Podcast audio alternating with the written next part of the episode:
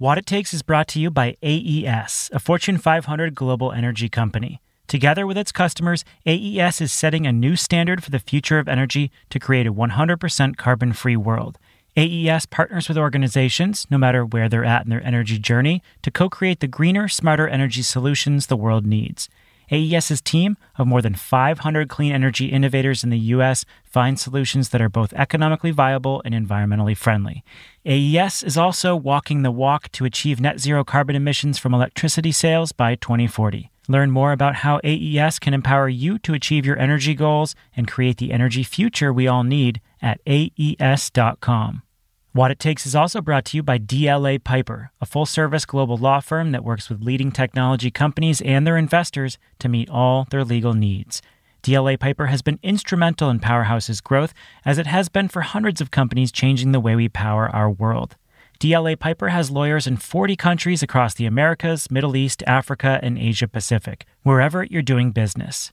DLA Piper delivers value to its clients. It helps startups go from garage to global and it helps established technology companies to grow smartly. You can subscribe to DLA Piper's thought leadership events and publications at dlapiper.com. I'm Emily Kirsch, founder and CEO of Powerhouse. This is What It Takes, a show about the entrepreneurs making our zero carbon future a reality. In this episode, my conversation with Xavier Helgesen, the co founder and former CEO of Zola Electric. Zola is a provider of solar and storage systems in Africa. Since its founding in 2012 as Off Grid Electric, the company has served over a million people with clean power in five countries. Over the years, Zola has evolved from a small, scrappy startup that offered basic energy packages into a hardware and software company that installs sleek, scalable power systems that rival the grid in performance. In this episode, I spoke with Xavier about how he got interested in energy access, the complexities of setting up a company as an outsider in Tanzania, and how Zola shifted into designing its own hybrid system. This conversation was recorded live at Powerhouse headquarters in Oakland, California in 2019.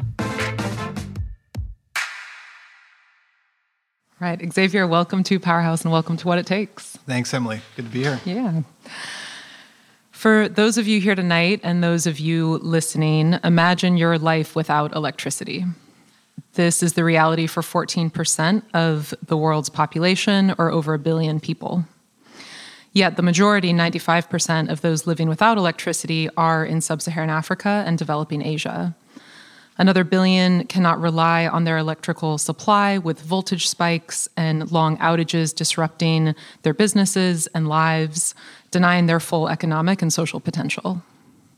Zola Electric, formerly known as Off Grid Electric, is tackling this daunting challenge by developing solar and battery systems that meet the difficulties of an unreliable grid. Since you, Xavier, and your co founders started Zola, you have not only raised about $150 million, but have also provided power to over a million people. So we're really excited to share your story here tonight. Thank you. You're welcome. Let's start with where the story begins. You grew up in a small iron mining town in northern Minnesota. It was 60 miles from the nearest movie theater. And in the winter, I understand that you rode to school in a snowmobile. no. Um, you're the oldest of three boys. Your mom was a full time mom, your dad was a legal aid. Tell us about the town that you grew up in and what were you like growing up? Well, as uh, as you and I talked about, I was a little awkward as a teenager. Um, I was uh, was very into um, computers. I was. Um, uh, Silver Bay was uh, the Minnesota, the town I grew up in, was extremely isolated. Um, it's not one of these hippie small towns. This is like basically a big iron mining plant, and, and that's kind of that's kind of it.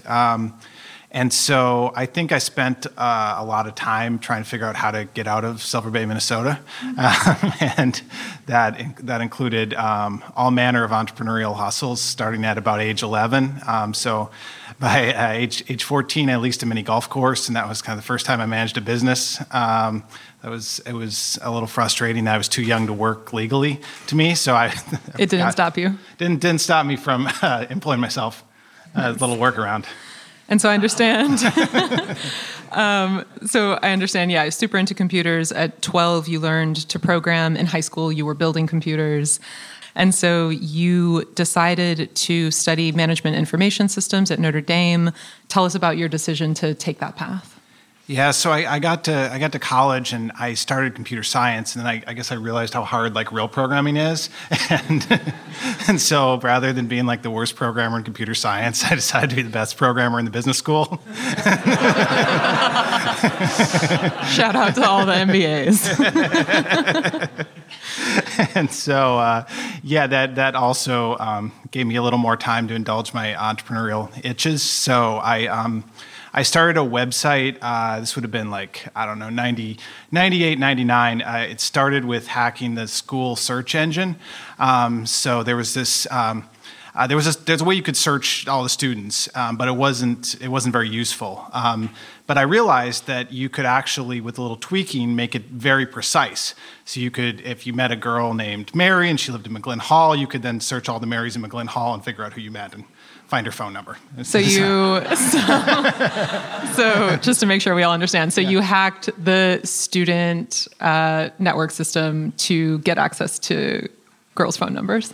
Yeah, it's uh, it's called uh, product market fit. So yes. Uh, So um, this, my personal web page became one of the top visited sites on nd.edu as a result, because everybody else was using my search engine to do the same thing. They could rate their teachers, and they could. Um, uh, we had a feature called the e-dog book, and so we had it, we had all these kind of um, fun campus things we were doing back back in the year 2000.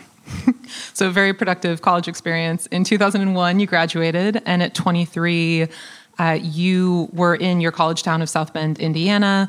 Your friends had left for their fancy consulting and banking jobs, and you were left with the job of selling all their stuff, including their old textbook, other than the mini golf course, uh, Better World Books, and then tell us about the path from Better World Books eventually to Zola Electric. That's a that's a great question. So. Um, so Better Books started, um, I guess, really realizing uh, that there was a market for used textbooks on the internet. And again, uh, we have to kind of zoom back to that time. So um, uh, we, I, my, my friends had left for their jobs, and the, the dot com crash had just happened. So I remember going to Google's Help Wanted page, and there was no jobs. There's literally no jobs even at Google. And so as a programmer, you couldn't get hired. I remember running around New York City for three weeks trying to find somebody who wanted to pay me to program, and, and, and nobody would. Um, so I ended up back in the, the small town. Just uh, I think I was tutoring members of the baseball team. I was teaching them calculus, which was a little bit of a thankless job, but that's what I was doing. And uh, um, and I was I was working on projects. I was doing some web design, and and um, so we were just selling you know a few textbooks ourselves um, on the internet, and we we realized that these would sell for a lot of money, even the books that that uh, uh you know the bookstore wouldn't buy. Um, but the question was, how do you get them? Because we didn't have the money to buy the books. We didn't, um, you know, we didn't know what you would buy anyway. And so we came up. We realized, oh, I bet people would just give their books if we were working with a good cause. And I'd wanted to start something that was a social impact business in some way. Um, and and it was kind of like a aha moment. And so we ran that first book drive uh, and and just put out. I mean, our startup costs were sixty dollars. I mean, we just printed posters and we got big cardboard boxes from Waste Management and we put them out and collected books at the end of term. And like we got two thousand books, which is a lot of books. And so we took them back and cataloged them over the summer and then put them on the internet. And I think the first day of sales, we sold $5,000 worth of books. It was just this crazy experience. Um, and so we decided that they, we could actually make a business out of it. And uh, that became uh, working with uh, working with libraries. And so we, we Better World Books today is the biggest provider of, of this service to libraries where if you give your books to, I don't know, Oakland Public Library or something, they may well take those, send those on to Better World Books. Better World Books sells them on the internet, and then Oakland Public Library and a literacy program they name get a, get a share. So Better World Books has raised about $25 million for literacy with this model over, over that period of time. Um, but the thing that ties it to my work today is that we became uh, the biggest funder and the biggest source of books for a program called Books for Africa, actually out of Minnesota. And so um, that uh, partnership took, uh, took me to Africa uh, a number of times. And um, it was on the second, uh, second trip to Africa. Um, I was, um, you know, I was just fascinated. I think the first trip I, I climbed Kilimanjaro and we visited some, some schools and uh, some, you know, some recipients of books. Um, second trip, I got to explore a little more. So with one of my friends who was a kind of old hand of Africa, we went around, Zim- well, we went around Zambia, we went around uh, Malawi, and then at a certain point, I went, I went hitchhiking in Malawi. Um, so I was as one does. As one does. So the so the group uh, I was with, they wanted to go back to the capital, and it was it was a bunch of you know really nice people, but I they were not quite as adventurous as, as as I was. And so I said, okay, guys, just leave me on the corner here. I'll be fine. You guys go that way and just drop me at the corner, and I'll figure it out. And there was a big argument for about 15 minutes. they decided I wasn't going to change my mind, and so they they let me they let me just wait on the highway in Malawi for a car to come by. Um, but I did that, ended up in, in a small town uh, where you could go scuba diving, which is what I wanted to do, is go scuba diving with, uh, with the cichlids uh, in Lake Malawi. And, uh, and that was the first time I actually ended up in an off-grid, a pure off-grid village. Um, and it wasn't, it wasn't a tiny village, right? There's 20,000 people, yet nobody there had nah, nobody there had power, and I, I, don't think I even realized when I first came there that oh, nobody, nobody's got electricity here. Um, but then I was, I went scuba diving. My instructor invited me back to his house, and then it got dark that night, and I realized, oh, whoa, it got, it gets really, really dark when nobody has lights. And then he just showed up carrying a kerosene lantern at the place I was staying. and I, I, went off following him down these dark alleys and, and you know, um, behind, uh, you know, these kind of dirt, dark alleys. And I was thinking, oh my God, if I disappear here, like no one will ever know where I am. and uh, we went to his house and, and, ate dinner with his family by the light of a, a kerosene lamp. And um, that, was, uh, that was my experience of really smelling those fumes and, and realizing that, wow, even though this guy has this, you know, kind of lucrative job and speaks good English and takes tourists scuba diving, he's, um, you know, he just doesn't have any electricity, he has no solution. And um, I, I, was so fascinated with the revolution in renewable energy and what was going to happen. Uh, mm. So, what did you do with that thought and experience that you had in Malawi? You came back, you're still leading Better World Books, and what happened next? Uh, I guess it just started kind of incubating, and I didn't even I didn't know if I was going to be able to do anything about this. I didn't really have a concrete business idea. I didn't know I didn't know electrical uh, stuff. I didn't know electrical engineering, um, and so uh, but I did meet a guy by chance who had gotten the the Skoll Scholarship at Oxford, and I um, and it's this amazing program which with very unique criteria. I mean, you basically have to have been a social entrepreneur in your twenties um, but either be ready to do something different or have that not work out in a way that you can go do an MBA for a year. But if you've done that, then you get an MBA paid for at Oxford and it's in 12 months um, and you get this amazing network. So, so I met him and he'd done it. I thought, wow, well, if I was offered that, I would go do that. So, so it was really taking the year at Oxford, taking a step back, and about halfway through, I guess I wasn't sure whether I was going to go back to Better World Books and, and help grow that business, um, or or do something completely different. And I just um, you know, I, I, write from the time I got to Oxford, this was kind of the obsession. And I, you know, I was checking on the book business, but what I really wanted to do was go to Africa and try to figure out how to how to give people power. And then where did the the first capital come from that enabled you to take that idea and actually build it into a company? Well, it's a little bit of a circuitous story. If I, uh, so uh, the very first capital actually didn't end up materializing. There was this crazy competition at Oxford. It was a business plan competition where the advertised prize was $250,000. And so um, myself and um, uh, Josh and Erica, who started the company with me, um, we, we, you know, we entered ourselves in that. And we got all the way to the finals, and it worked like, uh, kind of worked like Shark Tank. There was uh, this guy's one like fashion mogul from the UK and this other like T- TPG private equity guy. And neither one of them ever knew anything about energy or Africa or anything else. But basically, you go up on stage and pitch them for three minutes, and then they're like thumbs up or thumbs down. and so they gave us the thumbs up, and we're like, oh, great, we got the money to start the business. Um, and then there's uh, this somehow Oxford has, because it's a little bureaucratic, has this very stingy British venture capitalist who kind of sits between you and the money.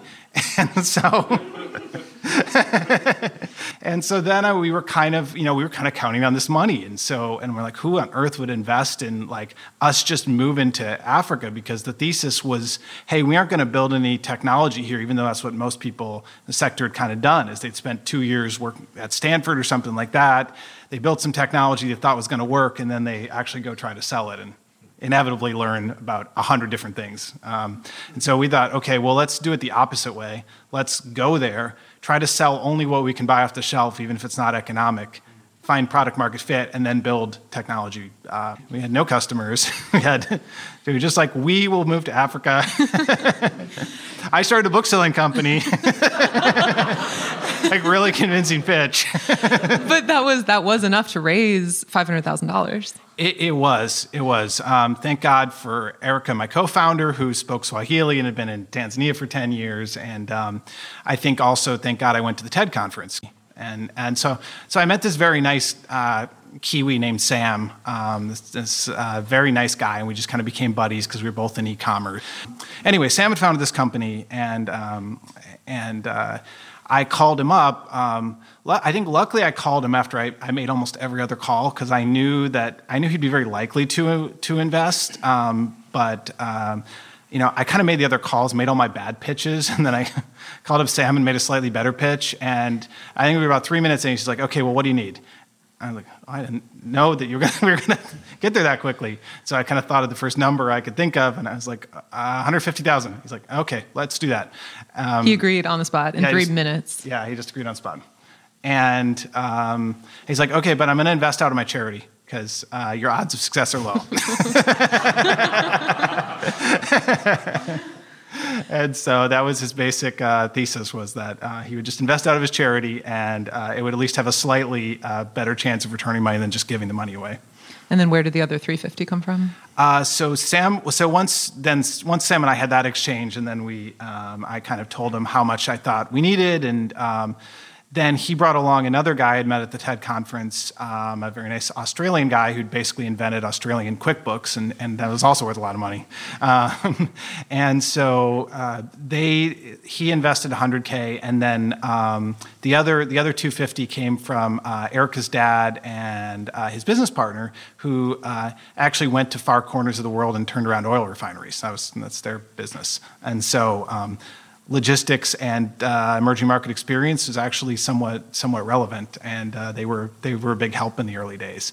And so um, Erica's dad, you know, didn't want to do anything except invest, um, you know, because of the family um, uh, dynamics. So his business partner was the one who sat on the board and, and basically made decisions on on behalf of their investment. And so with this 500k, how soon after that business plan competition that you won did you actually move to Tanzania, and what did it take to make that move? Um, well, I think part of it was realizing that we had to go all in and move there, not just spend three months there or any. And Eric, I think once it was right after we won the competition that Erica, you know, turned to Josh and I literally that night. She's like, "Okay, guys, we're really going to do this. You're picking up and moving to Tanzania as soon as we're done with classes. And and uh, and we kind of Josh and I can look like okay well we've got some other people to convince in our lives. We're not not just solo here. And, and so um, but but we ended up uh, we ended up moving um, and, uh, and, and settling in there. I guess it would have been about eight months probably after uh, after that competition. So there was a kind of a period of time um, where I actually did some more work on the business with uh, for the mobile phone industry. So they so I negotiated this internship with uh, the mobile phone industry where basically I'd study power in the developing world and how it could be like the mobile phone industry. And so they, they flew me all over the place to go write this report for them. Nice. So you got you got your flights covered. Got my flights covered. Very entrepreneurial. Yes, got um, my diligence covered, so it was it was good. And you had your first kid at the time, right? I did. I yeah. did. So I had a little little one and a half year old. I had to move to uh, move to Tanzania. What was the first, let's say, six months like in Tanzania? Um, you know, it's honestly really kind of difficult to move to a place like Tanzania if you haven't lived there before. I would say just, you know, I, I, just give the example of a car, right? So if I move to somewhere in the US, well, either I, you know, already have a car or there's lots of places to buy a car. If I don't have the cash to buy the car, I can get some financing. In, um, in Tanzania, it's like, well, you got to find the guy who sells the cars, but he's not the guy who owns the cars. He's the guy who just knows where you can buy them. And then he'll take you around and then you'll try them out. And they all have problems and they've all been imported from Japan and they are only like, all, all the words on the screen are written in Japanese, but that's what you buy. But then you can only buy it in US dollar cash. So then you have to figure out how to get $100 US dollar bills of sufficient quantity to, to buy a used Japanese RAV4. And like, that's just so you can get around. And so once you're there, then you have to figure out where the grocery store is, and you know, it just figure out a place to rent. And so there's so many life logistics that go into just, I think, just moving there. And when all you want to do is you want to just get there and get to work on the business. While you were living there and adjusting to life there, were there any memories that stand out as things that were kind of like the most extreme or the most just like, oh God, why am I here? Uh, there was the time the Maasai barricaded the place we lived. That was a little. That was a little scary. Tell us, tell us about that. so, um, so Josh and I, two, two of the three founders, uh, we lived on a place that was actually kind of beautiful. It was this big, uh, this big land area that they were eventually going to build a medical school on, but it was like ten years in the future they were going to build that. So there were these little groups of houses there that, you know, and it was easy to find a place to rent. It was very peaceful, it was very beautiful. So I thought, wow, this is perfect. So we're settled in there. And then Josh like, had kids as well, right? Yeah, Josh had Josh had two kids. And so um, like all of a sudden we start hearing like this like yelling and drumming and like uh, you know, really pissed people. and I guess it had to do with the Maasai guys were used to grazing their cows on this land, but the owners of the land had put up a big fence said you couldn't graze your cows here. And so there's all this like tall, glorious grass like growing inside the fence, but the Maasai guys weren't allowed to go in. So they, they decided the way to make their feelings known was to dig a giant ditch uh, outside of the property so that nobody could come and go. Wow. so you were, so, you were trapped in your own yeah so we were property. trapped in basically this i mean it was a big area but like we were like we couldn't come and go for a little bit and then a security company with guys with guns finally had to come and like physically escort us off the property and wow. Um, and that all somehow blew over like a week later. But you know, it's just one of those things you just don't don't expect. That's intense too with young kids. It, it is. It is because I think that's you know that's the one thing where you kind of say, okay, well, I can take you know I can take a certain amount of risk for myself, but if I have kids, I mean, Josh's daughter got pretty sick within a few weeks of of being there, and sometimes you just get weird stuff there that is not like the stuff you get in the U.S. and a lot of the doctors don't know what it is, or there's like only one good hospital, but that's in Nairobi, and so you really got to decide when you're going to go there. So I would say there's a lot of like kind of small small logistics that that add up. What It Takes is brought to you by AES, a Fortune 500 global energy company. AES imagines a future that is 100% carbon free, and it's doing the work today to make that future a reality. AES is partnering with organizations to help them transition to new, smarter, and cleaner solutions, all while continuing to meet their energy needs and give them a competitive edge. Creating a greener future for everyone means working together globally across industries of every kind, from utilities in Hawaii to corporations in Virginia, and at every stage of development. In the US alone, AES's clean energy business is leveraging its 2.5 gigawatt portfolio of renewables and 12 gigawatt development pipeline to co create and scale innovative solutions like solar, wind, energy storage, and hybrid clean technology portfolios to make the biggest impact to both your sustainability and business goals. AES is setting a new standard for the future of energy. Learn more about how you can join at aes.com. What It Takes is also supported by DLA Piper. DLA Piper has been instrumental in Powerhouse's growth and success as it has been for hundreds of companies changing the way we power our world. DLA Piper's team of technology sector lawyers supports clients with their legal needs across the globe. As demand for zero carbon energy and other climate solutions grows, startups and established companies in the energy sector are looking to their lawyers to provide more than just legal knowledge. They're also seeking in depth sector know how and innovative solutions to the challenges they face. DLA Piper's energy lawyers deliver focused, creative sector advice wherever in the world clients need it. Being both global and local, DLA Piper understands the technical, geographical, commercial, and geopolitical factors that shape the energy sector.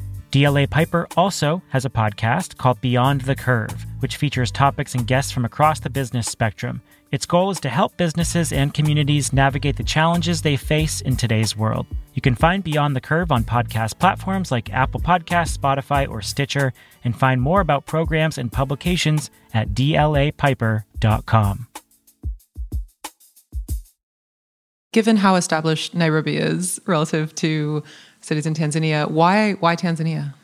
Uh, we we had a kind of again we had this very customer centric view. So we had this view that our success was going to be proportional um, to. I, I, later codified that into the number of living rooms that we that we sit in, and so that I, you know, I, I personally have been in well over a thousand living rooms, and that's. Um, I, I think if I think about the stuff we build, I have some of our, our products here. I think about, okay, I put myself in those living rooms and I, I think about how this is gonna how this is gonna work there. What appliances do people have? What don't they have? What is important to them? What's not important to them? What what does it look like?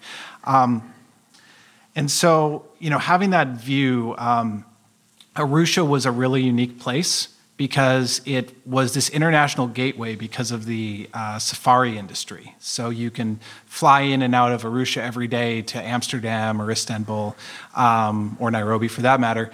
Um, but you know you can be off grid uh, 10 minutes from the Kilimanjaro International Airport. I mean, you literally will drive by off grid households just driving from the airport to the to the main road. So it's it's a place where you really can I think I can can spend a lot of time with customers. And our, our first office was in a neighborhood where at least half the houses were off grid. Wow. Uh, how how did you get your first customers, and what was the first product? So um, so the first product I, I, I now that I'm first time I've thought about this, but it's actually somewhat similar to the Better World Book startup, which was put a poster up. I think I think that's my advice to entrepreneurs. Whatever, whatever, you want to sell, make a poster of it. Show that to people. and if they're not excited about the poster, they won't be excited about the product.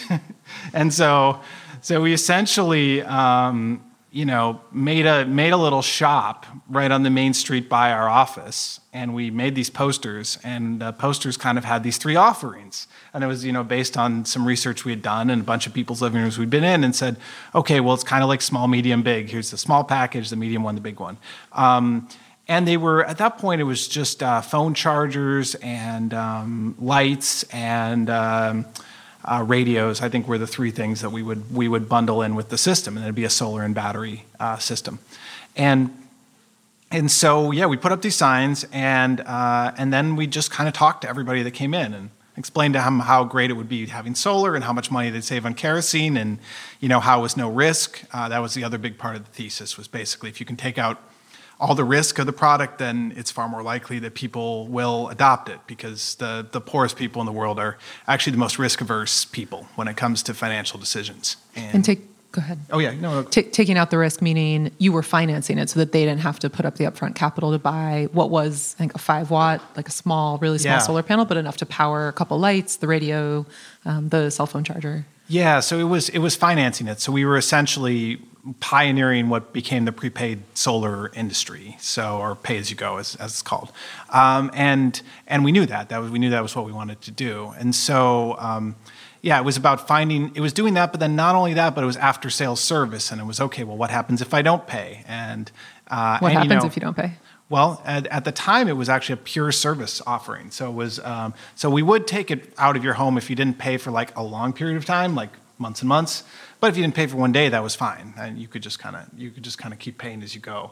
Um, and so eventually, as we as we matured, we said, okay, well, we do have to have a li- we have to be a little more strict than that because you know the hardware costs the same whether it's turned on or turned off. So mm. you obviously want it in people's houses where they're where they're actually going to use it. What did the more strict version look like? Uh, so the more strict version has kind of become okay if you. Um, I mean, it's technically if you haven't paid in 30 days, but it's uh, and we find that um, you know, there's some seasonal effect, but in general, if folks haven't paid in 30 days, obviously they've gone back to doing whatever they're whatever they're doing, whatever they were doing before, or or maybe they bought some some alternative or or something. Um, so in 2012, about 12 months uh, after you arrived and that first $500,000 you had spent, you raised a million dollars uh, with a valuation of four million to build the prepaid software or the hardware yourself. Um, who joined that million dollar round and what did you build with it? Um, so that round actually was one of, I'm, i mean, I think this is an entrepreneurial truism, but I think that that round was harder to raise than any of the higher dollar rounds that we've raised because I think we were too early to show a ton of traction. The thing we had done to show traction was okay, we put up the posters, we'd sign people up for a program, but we didn't have uh, the prepaid hardware yet. So we'd found a company that had made something that would deliver approximately the service we wanted Um, and we bought their hardware, and then we would just have a big Maasai guy go walk around everybody's houses uh, once a month. and he'd say, okay, well, either give me $5 or give me your system back. And it was a very simple. That was your uh, collections? That was our collections. Very simple but, but effective uh, prepaid system. And believe it or not, that, that showed the payment rates and it showed the, um, uh, the customer satisfaction to get, get that, that next round raised. And so um, I think one of the real heroes of the company is a woman named Nina who um, works for my friend Sam, who, um, who uh, the New Zealand guy who, who manages all of his investments, actually both for profit and nonprofit. And so she got really excited about what we were doing and thought it was really important. And so she just went around to every like impact investor in the world and more or less bothered them until they they would take a call with me and and um, and then some of them ended up going alongside her. So we were we were like the first for-profit investment that a group called the Mulago Foundation which is based in San Francisco had had made. Um, and uh, they're you know they're they're phenomenal. Uh, and they and they explicitly said we are only investing for impact. We do not mm-hmm. care about the financial return. We mm-hmm. we just uh, we just think if this works it'll make a big impact and uh, and so yeah, we're gonna we're gonna invest some money, and once you have commercial investors, then we'll go we'll go do other things. We'll we'll make grants. Um, so it, it, was them. It was some other impact investors who who kind of rounded out that first round. Gotcha.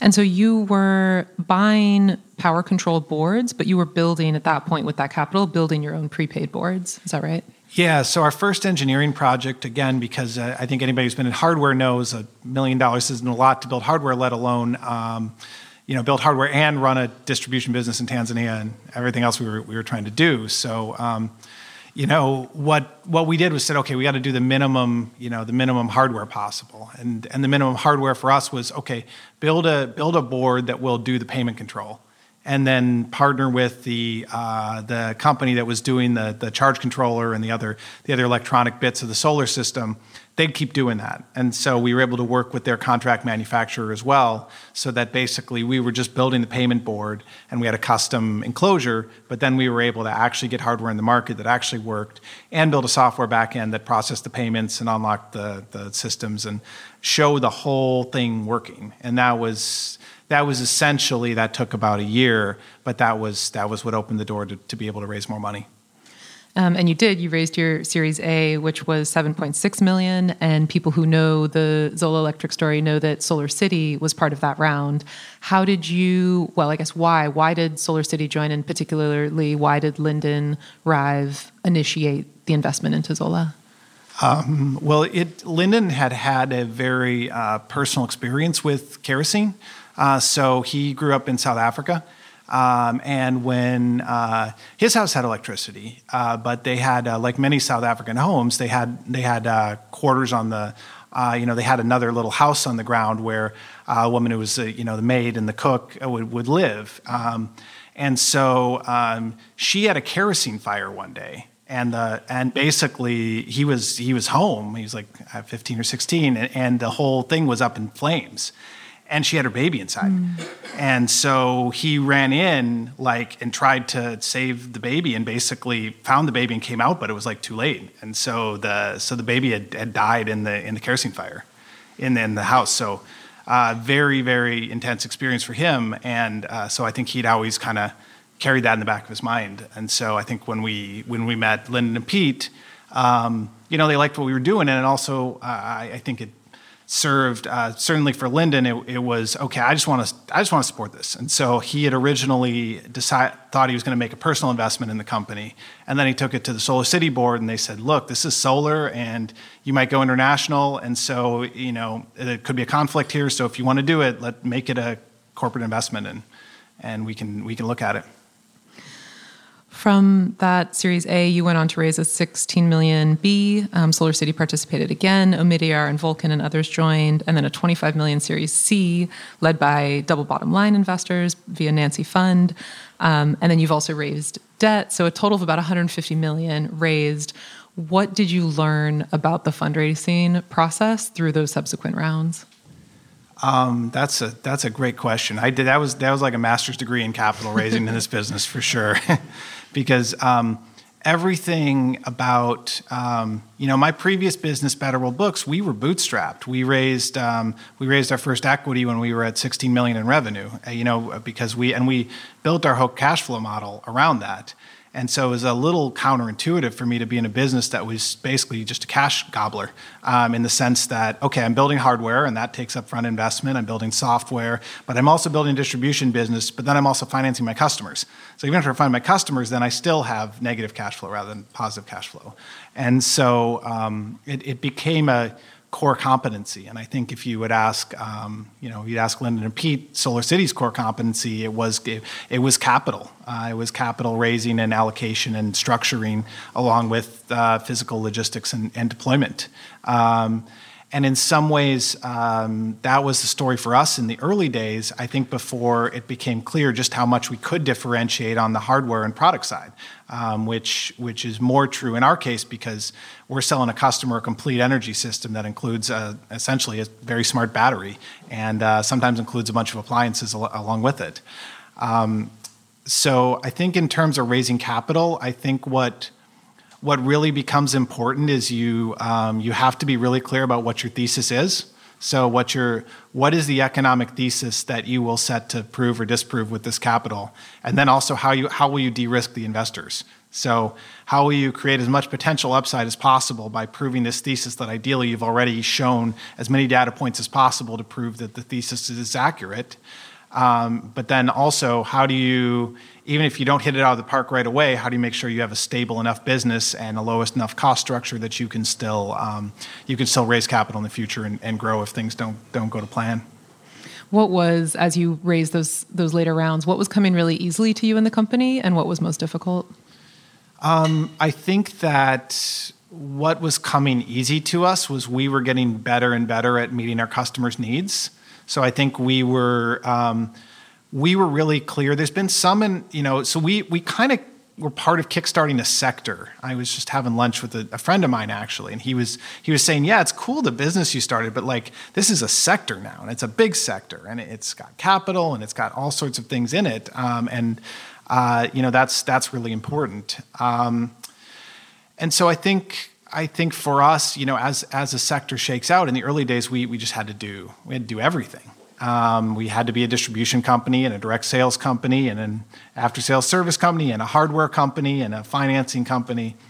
And you know, as a sector matures and as a company matures, then you you zoom more and more in on okay, what are we good at and what do we really want to do? And I think some folks in our in our uh, sector have said, well, you know, I'm really a finance company at my heart. I'm really a distribution company at, at my heart. And I think we've we've just gotten clearer and clearer. No, we we are really uh, a hardware and software solutions company at our heart. And we will, we will run our own distribution networks to the extent they're necessary. But the second we find somebody who can get our system installed in a customer's home better than we can, we're, we're very happy to let them do that. And the second we can find somebody who can give our customer a loan better than we can, mm. you know, we're, we're very happy to, to let them do that. The configuration of the founding team, especially, has changed a lot. So, your two co founders, Erica and Josh, have moved on to other things. You were CEO, now CTO. Tell us about Erica and Josh's transition out, how and why that happened, and then why you transitioned from CEO to CTO. Yeah, it's, um, I think, you know, it has been a relatively long journey. I mean, startup years are like dog years, right? so, it's like, uh, I think it's been, it's been about eight years now. And I think, in some ways our companies look completely different every two years. I mean we we have actually we've moved very quickly as a company um, and uh, as as we've gotten you know gotten clear on theses and everything else. So you know originally like really everything was central around distribution in Tanzania. That, that, that became the most critical thing in the early days was doing the sales, doing the distribution, um, getting it out to the last mile in, in, in, Tanzania. And I mean, there's nobody better in the world than, than Erica at that. Um, and then as we, uh, again, as we kind of matured and we became multi-country and became more hardware focused, well, Erica's Erica's an early stage entrepreneur. Um, you know, a lot like me in that sense, very very entrepreneurial. And so, I think she kind of looked at, okay, well, do I want to be based in Tanzania for another you know another three or four years, and what you know what is the best thing for me to do, or do, do I want to go start something new? And and that was also at that point we had become, you know, we'd set up our base in in Silicon Valley, and so we started to build the hardware team here. Um, and I think in some ways a similar thing happened with with Josh, where we all, I mean, all three of us are very entrepreneurial, and that's why we were the ones that would dive in and move to Africa and try to try to figure this out. And I think for uh, for myself, the past few years, it's been, um, I, at least as an entrepreneur, I always look at things as like I'm only here to fill a gap till someone better than me shows up at, at that job. And then I can get out of the way and I can do whatever is useful and I can do that for whatever amount of time I, I need to do that. And so we've kind of been systematically doing that. And, and Bill, Lenehan, Bill Lenehan, who joined our company about four years ago, um, you know, it was definitely with the goal that he would, he would take over as CEO. And he's got an amazing, uh, amazing background, uh, mainly from private equity, but in lot, been in lots of different businesses. And so, um, you know, it was one of those things where we worked together, and at first I was CEO and he was president, and then we were co-CEOs, and then uh, we decided, we both decided that okay, well, we'll, we'll switch that up.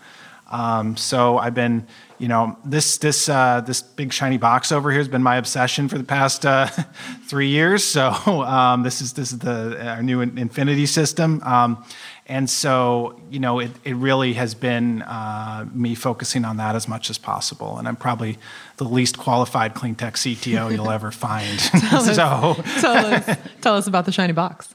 Yeah, so the so the shiny box. Um, this this actually uh, is the output of a of a thesis I got pretty clear on about three years ago, and um, went to work convincing everybody else in the company and, and our board and our investors and everybody, which is that the future of, of um, what we were doing um, was not to be what I would consider worse than the grid, but available anywhere, but to just be better than the grid, right? Just for solar and battery, just be fundamentally cheaper and more reliable than the grid.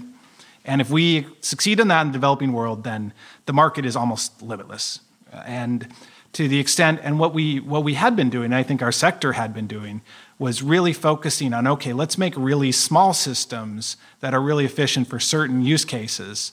Um, you know, for, for lighting and TVs. And I don't want to minimize that because that's still that's what we do every day, and we solve a lot of people's problems with that. But if you think about the long run, you think about the amount of money that's been invested in the company, you think about where it needs to go. You say, well, battery's going to get cheaper, solar panels going to get cheaper, and so what's going to um, what's going to happen? Well, it's going to be cheaper to generate an electron on your roof, store it in the battery, and then just use it rather than buy it from, from the grid. And I think we saw the first phase of that happen where it was cheaper to generate the electron in the US than it was to buy it from the grid. And that, that prompted a huge boom. And so it's somewhat inevitable, if you look at the math, that that was going to happen even if you included storage. But then the thing in the developing world is people also pay for reliability. They don't just pay, they just don't look at grid costs. And so what Infinity does is it's it's pretty amazing. You you just plug in the power grid into this, and you plug in solar, and it's it's it's almost plug and play. It's it's um, there's you need an electrician for about an hour, but that's it. And they, they just wire in your, your your panel on the wall. Um, and then the power coming in can be the worst quality power you can imagine. It can be the worst quality grid with voltage spikes and power cuts and brownouts and everything you can imagine. And what's coming out is just pure, clean, 24 uh, 7 power from the lowest cost source. So if you have solar, that's using that. If you have solar stored in the battery, it's, it's using that. And we really designed this for the developing world from the bottom up. And a really key part was modularity. So financing a you know a $25,000 solar and battery system is achievable in the US, it's it's a real stretch in places like Kenya or Nigeria. And so what people need to be able to do is buy the system in essentially smaller chunks, solve their problems a kind of step at a time, put their most critical loads on a system like this, and then grow it until they're just energy independent and and um, the grid's a backup, and then maybe they have a generator that's a backup to the backup. So the team today has built this Infinity system, 25 people in California, about 25 in Amsterdam, and then how many others around the world?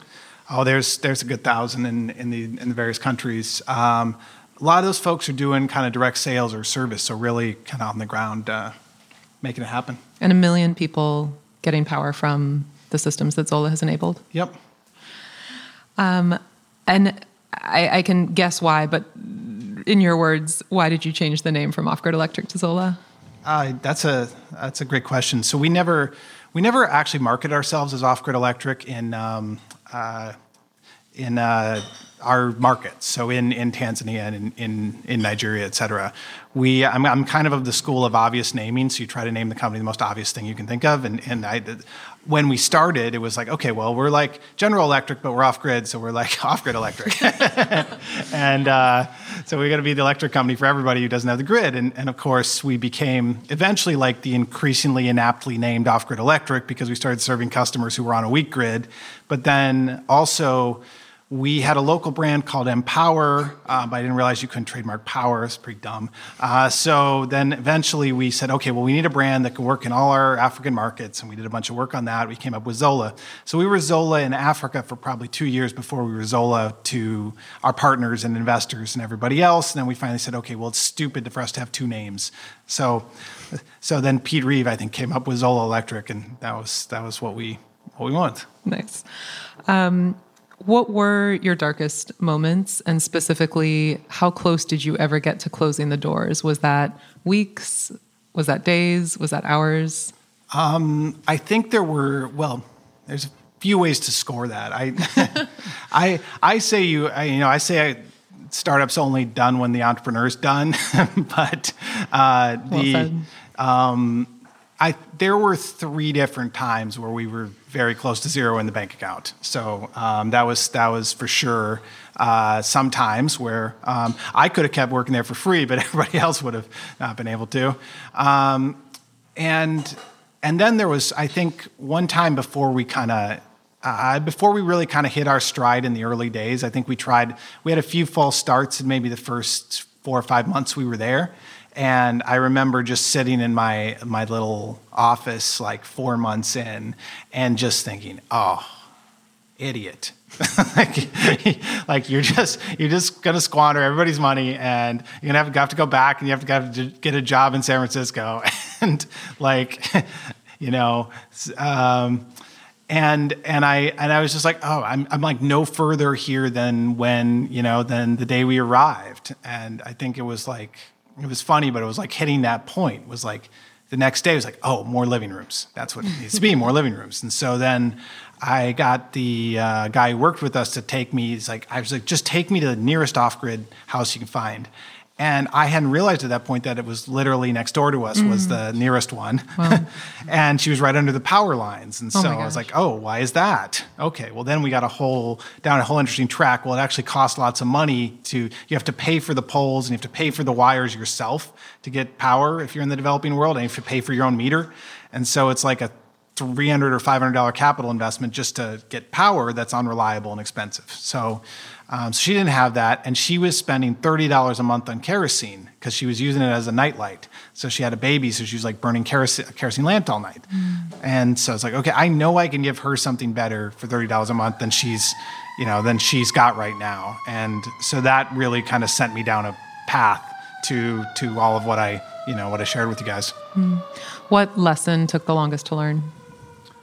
Um, I think the lesson that took the longest um, was, even though I talk about being customer centric, it was focused on the customer, but also I think really understand their situation. So I think from a hardware perspective, we did pretty well on focusing on a customer. I think on a credit perspective, we had a lot of learnings over the years. We sure learned about seasonal incomes. We learned about what happens when the cash crop prices drop. We learned about everything you can imagine. We learned about how a small business is different than a home, is, you know, a rural home is different than an urban home. We learned about how loans are made in the developing world and why, even though it's really frustrating, um, I don't know if people know here, but the average microfinance loan interest rate is about 100% APR and is about 12 months long. Uh, so that gives you a sense of the cost of lending to to rural uh, households. Um, so you have to think, okay, how do you, you know, can I really lend at cheaper rates than that? And if so, why? Why do I, why do I believe I can? And what you learn is hardware control of is is necessary but not sufficient to get better payment rates, mm-hmm. right? So it's it's a necessary part of it, but it's not in and of itself uh, sufficient to get people to pay reliably. Mm. How old were you when you started Zola? Oh, I was. Uh, let's see, what would that be? Yeah, I would have been 30, 33, I guess. Yeah. And how was it? Um, I know you had one kid at the time. Now you have two. How was it uh, being a young founder and also being a parent? How did you manage that? Um, it was it was hard. It was hard. I mean, I remember in the early days of Better World Books, we used to have textbook rush. So everybody get back to school, and our orders would go 10x what they were, you know, a month before. And so we just sleep under the shipping table. You know, we would just literally work around the clock. And and um, I think with this it was it was hard because there was there was that balance you don't want to miss out on years of your of your kid's life but there's also unlimited things to do and not enough to do them and so you you know truth is you end up just not solving any of it that well I, I think I could have been a mm. better startup founder if I didn't have kids, and I, you know, and I could have been a better dad if I wasn't a startup founder. Mm. So it's like you kind of try to do both the best you can, and, and know that it's okay. How was starting the company on your relationship? Uh, not the best. not the best. So we are we are we are uh, split up, albeit amicably. But um, yeah, it. Um, I, I think it was it was really hard, um, and it was and you can imagine when you're when you're doing both of those things, how much time you have to to give to a, a relationship. And so I do think that uh, people, you know, you just have to be sober about the sacrifices. And I think you really have to be, you know, if you do it in partnership, like it's okay. You just have to be really bought into this is what life's going to be like, and it's going to suck for a while, and you know, we'll come out the other side one way or another. Mm. What were the greatest benefits, if any, and then the greatest challenges of being white and Western operating in a market like Tanzania?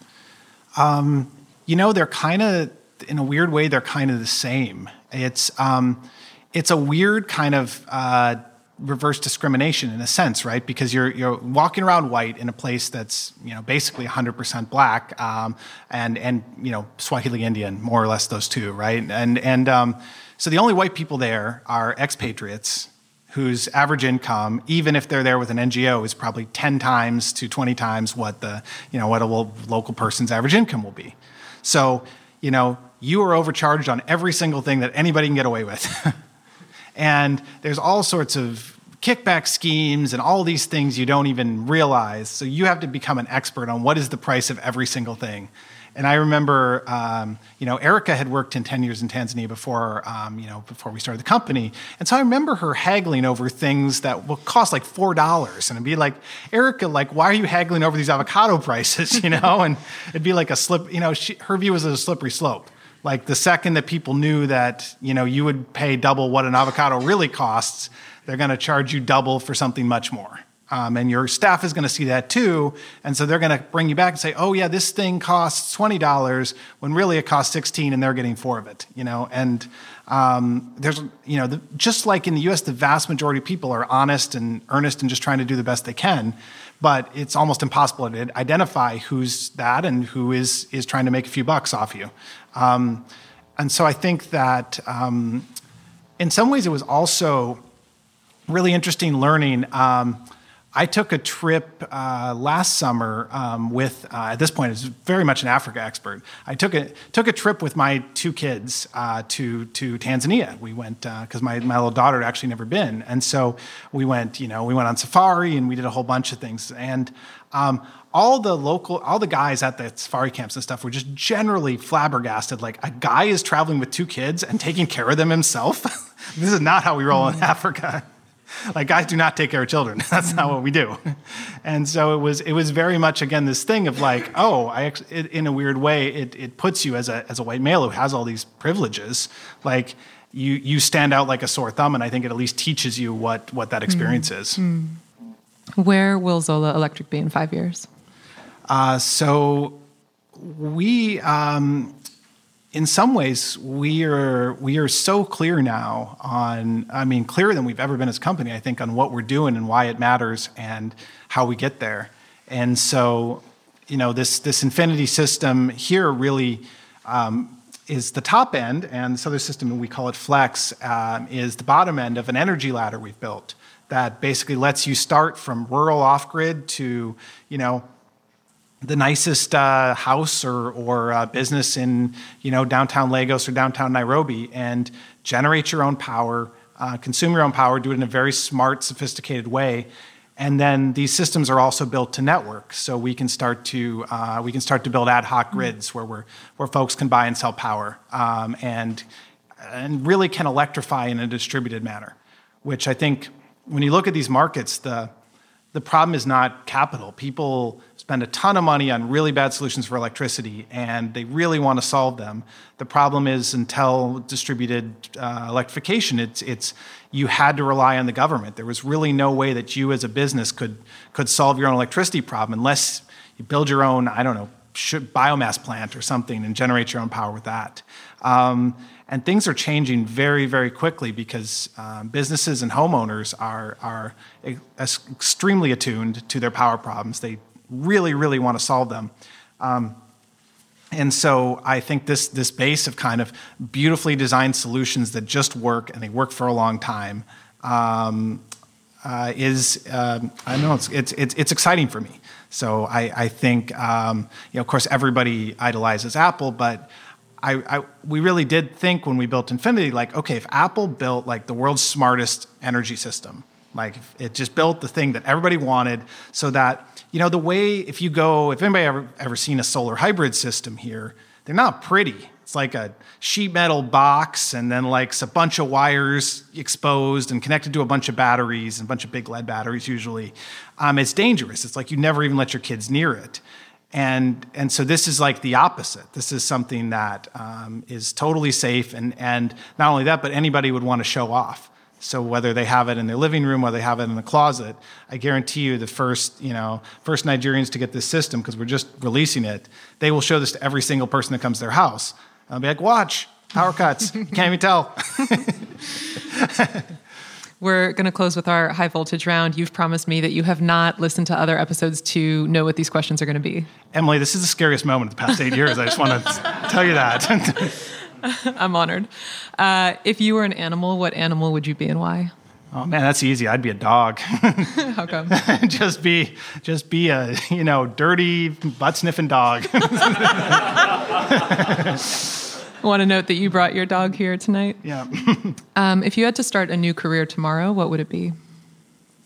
Oh man, I I think I would be. Um, I I still love the internet. I love I love the possibilities of the internet, and I think the internet's really early, and that's probably the only thing that I miss about being in clean tech is uh, you know all the all the fun of making things happen online. So I either do that or I, I try to fix our broken political system. Amen. Uh, other than yourself, to whom do you attribute your success? Um, I attribute absolutely none to my success.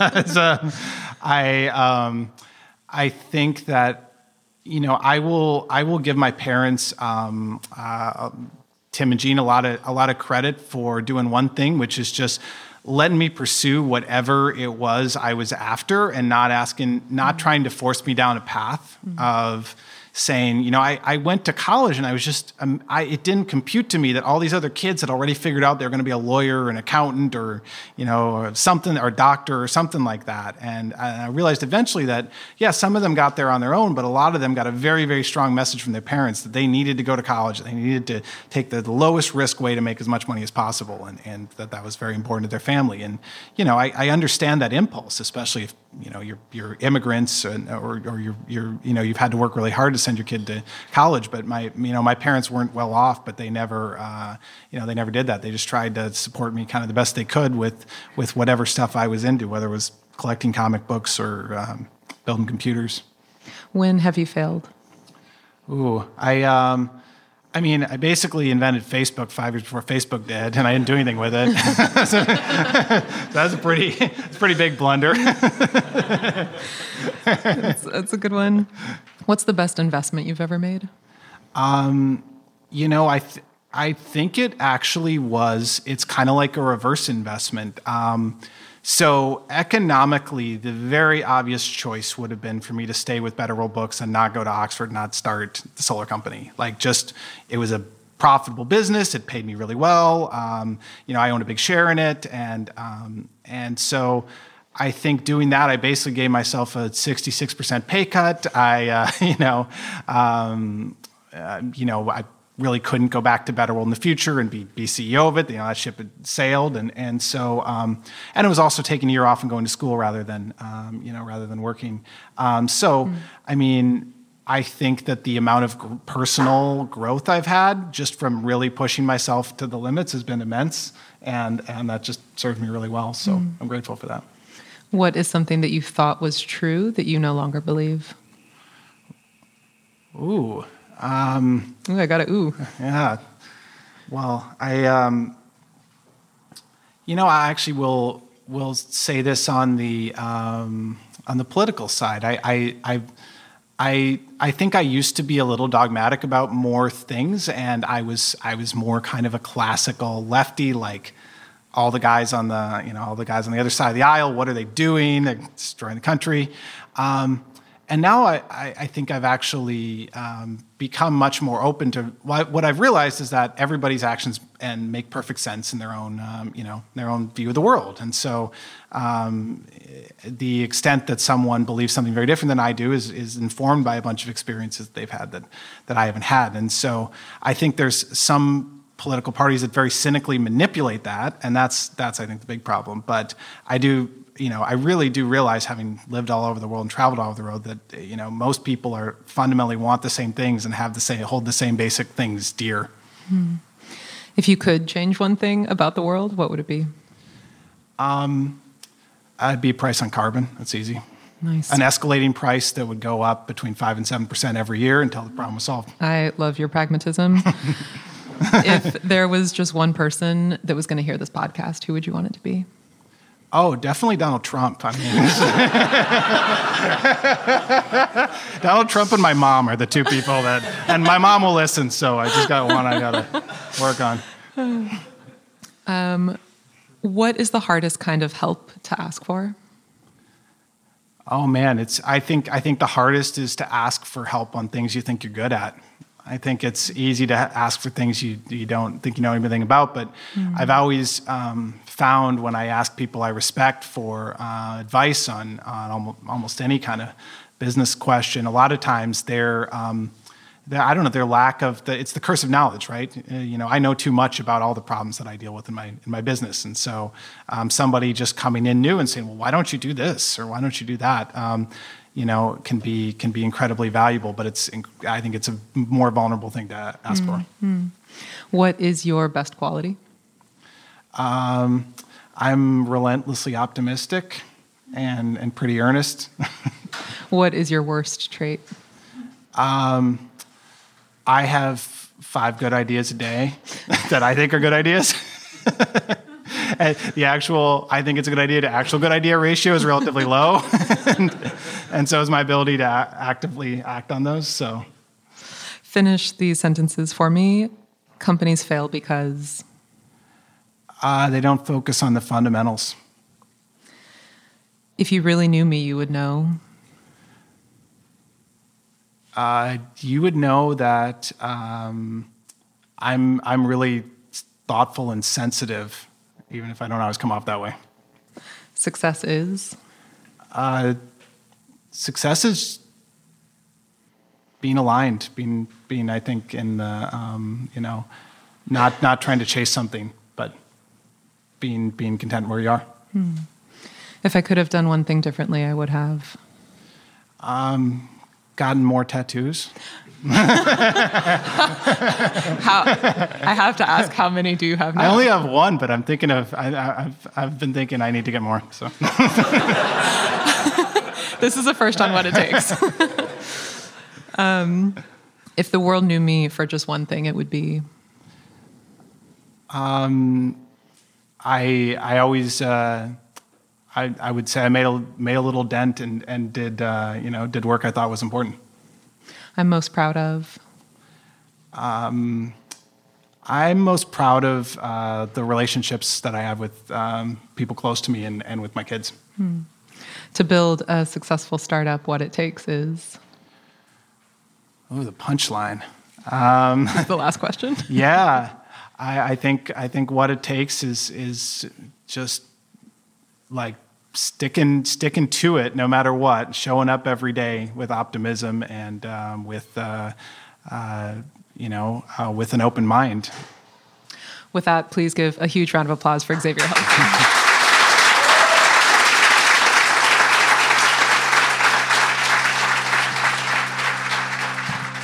You can listen to all our What It Takes interviews since 2017 right here and join us for news stories of founders who are building a carbon free future their upbringings, their risks, their failures, and their breakthroughs that are transforming our world.